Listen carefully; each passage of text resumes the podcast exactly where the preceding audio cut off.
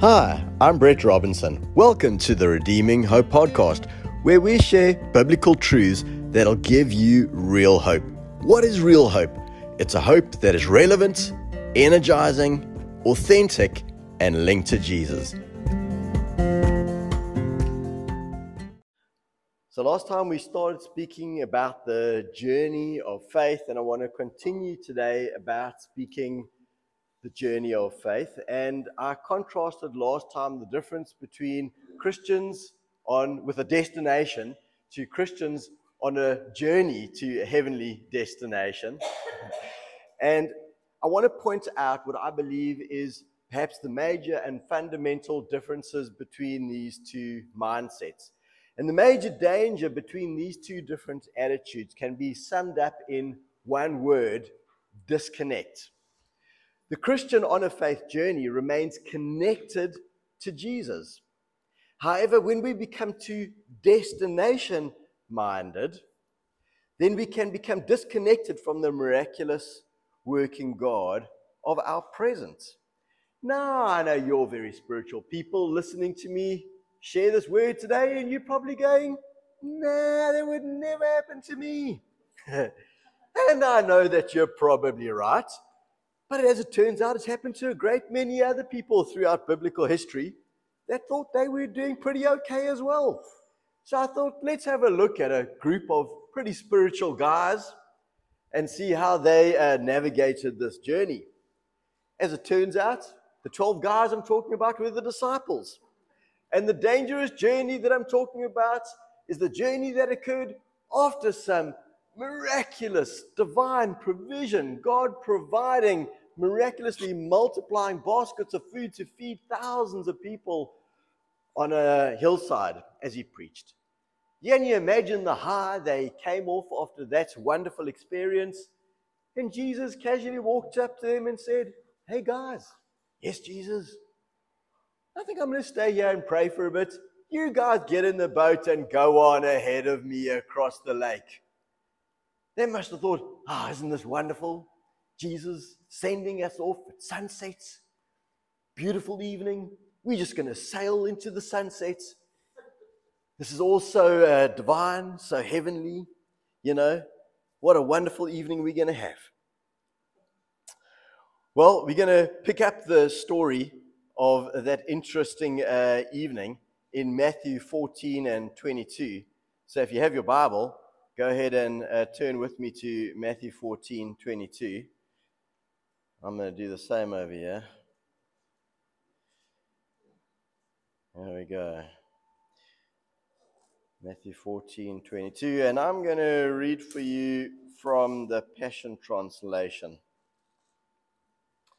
As soon as the people were fed, Jesus told his disciples to get into the boat and to go to the other side of the lake, while he stayed behind to dismiss the people.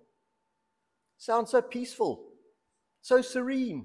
What could possibly go wrong? After the crowds dispersed, Jesus went up into the hills to pray. As night fell, he was there praying alone.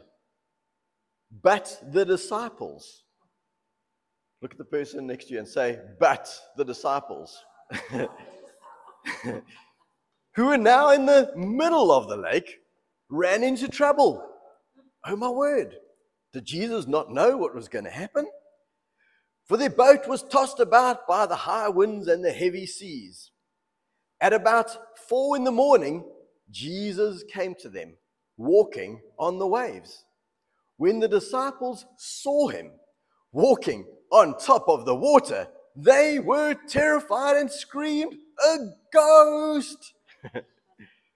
Then Jesus said, "Be brave, don't be afraid, I'm here." Peter shouted out, "Lord, if it's really you, then have me join you on the water." "Come and join me," Jesus replied. So Peter stepped out onto the water and began to walk toward Jesus. But when he realized how high the waves were, he became frightened and he started to sink. "Save me, Lord," he cried out. Jesus immediately stretched out his hand and lifted him up and said, "What little faith you have, why would you let doubt win?" And the very moment they both stepped into the boat, the raging wind ceased. Then all the disciples bowed down before him and worshipped him. And they said in adoration, "You are truly the Son of God."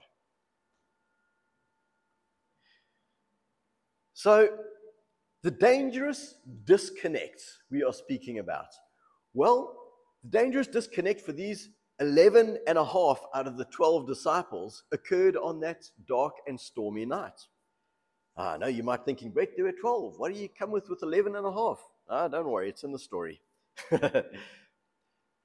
So as I was thinking about this, I had to laugh thinking about how as believers in the modern day age, some people of various denominational faiths might have theologically approached this obscure situation that they find themselves in.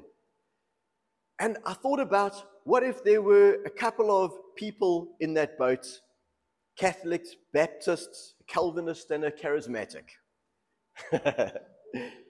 How would they have dealt with the situation? And as the waves crashed over the bow onto the disciples in the boat, I think the Catholic might have said, "Just a sprinkle of this holy water on your forehead will cleanse you from the trials that you experience here on this earth." As the waves broke, broke over the bow of the boat, the Baptist might have said, "Not my forehead only, I want to be completely immersed." And as they all feared for their lives, the Calvinist might have said, "You see, I told you, many are called, but few are chosen." The charismatic might have said, "Lord, if you told me to cross the lake, then why am I encountering this storm? I thought crossing this lake was going to be a blessing." Finally, Peter couldn't take it anymore and said, "I've had enough of all this talking. Jesus, I'm getting out of this boat and I'm coming to you." But Peter's destination was not to walk on water. It was certainly an amazing event along the way. And I think if it had happened in modern day times, a ministry might have been born called Walking on Water Ministries.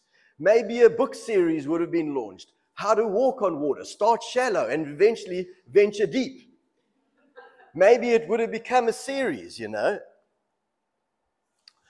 But Jesus was called, uh, Jesus called Peter rather to serve his sheep, to love his sheep, and to lead his sheep into fellowship with God.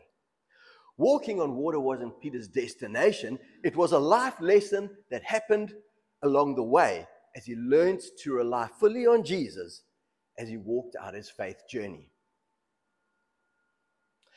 Let's look at the mindsets of the disciples that night versus our mindset. Because you might say, well, Brett, it's a cool story and, you know, it's interesting, but how does it affect me?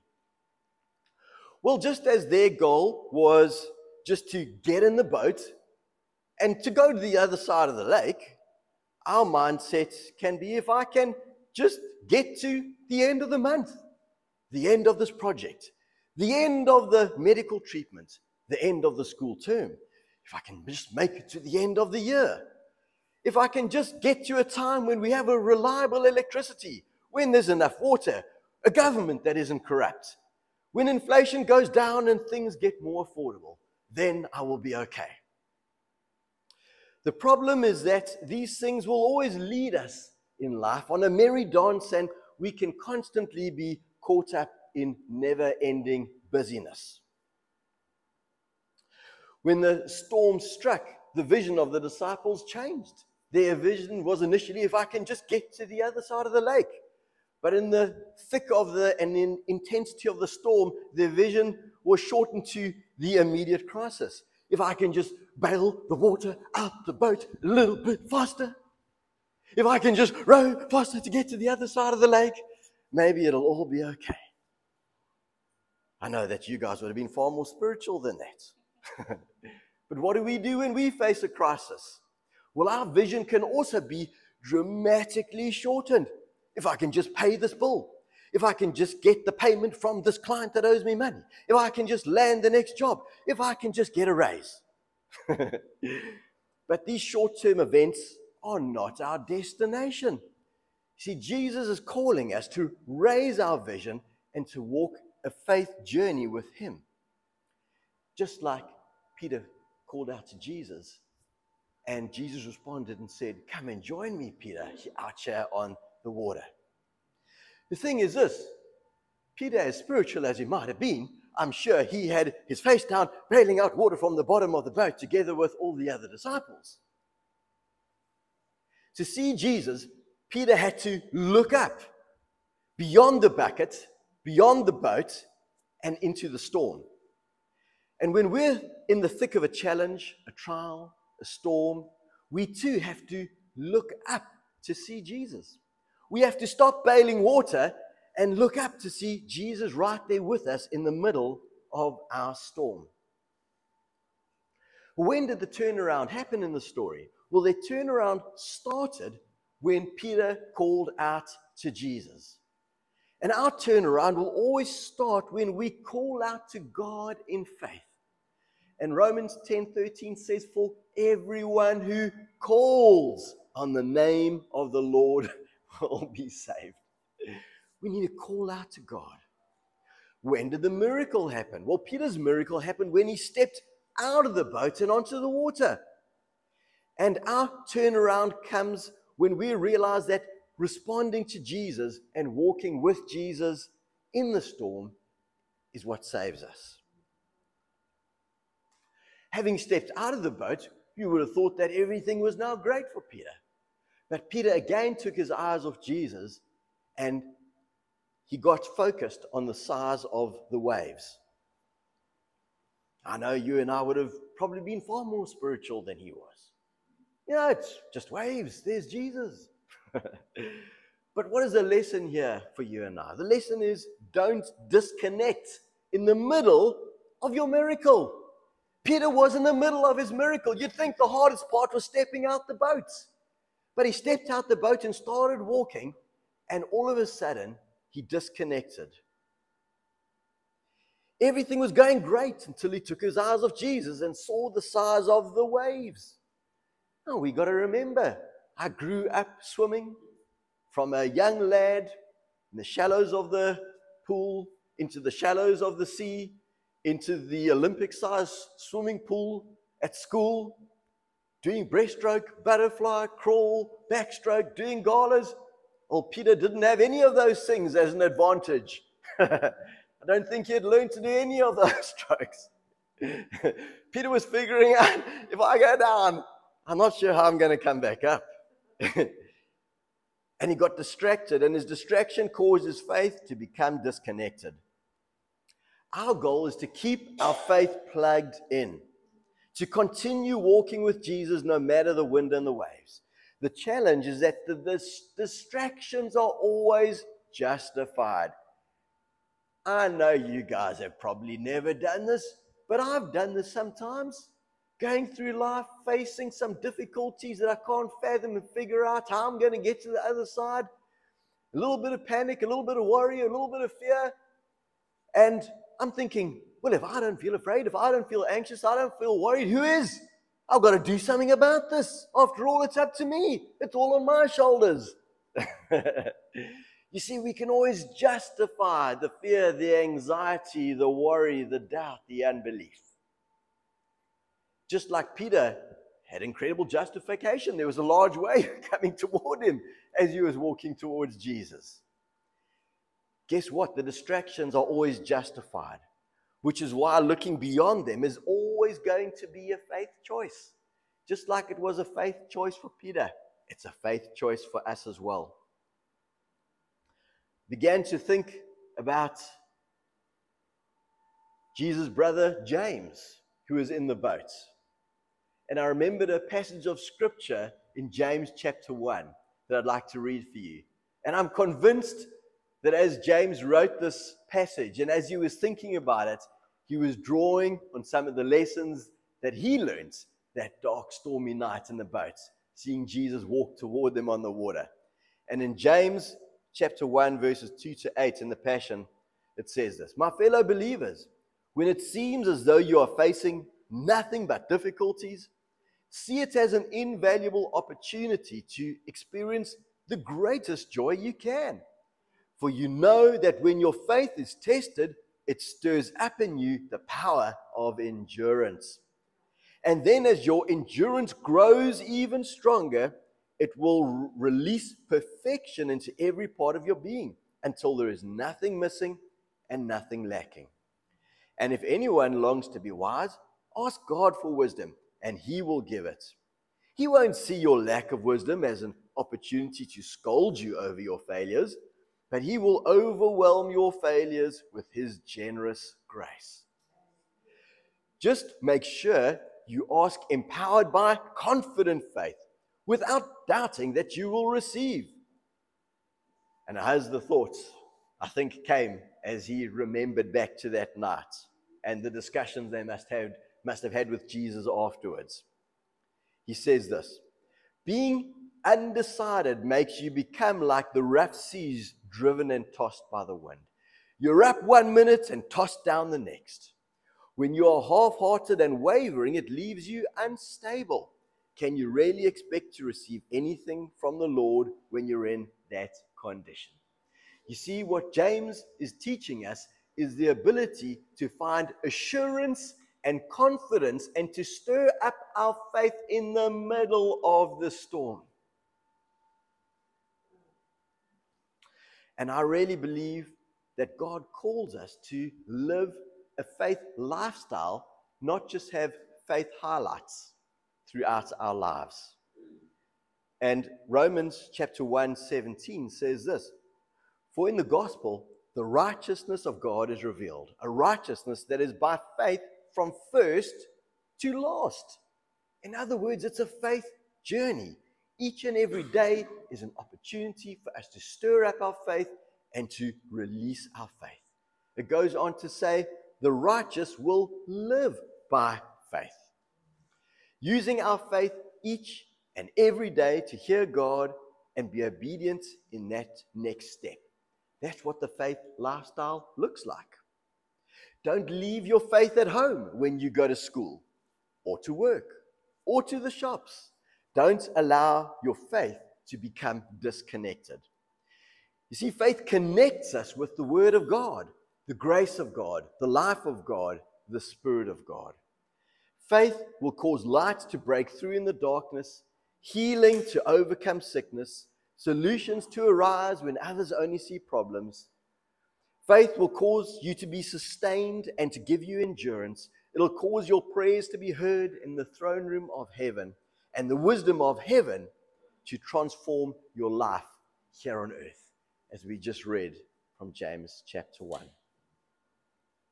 So my encouragement is let each day be an opportunity.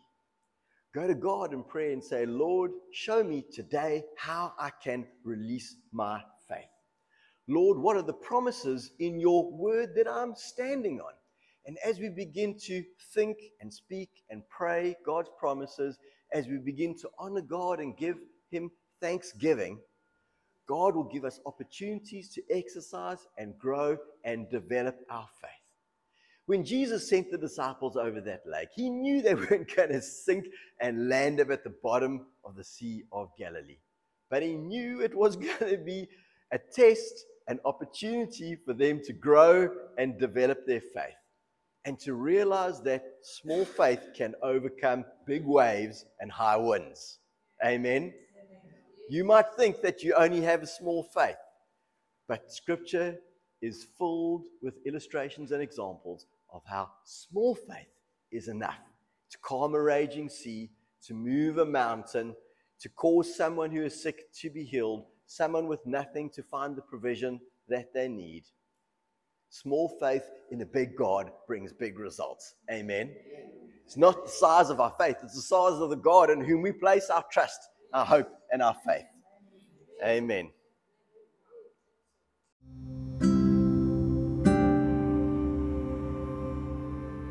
Thanks for tuning in. I pray that the message of God's word will build your faith and develop a hope that is so strong it's like an anchor for your soul.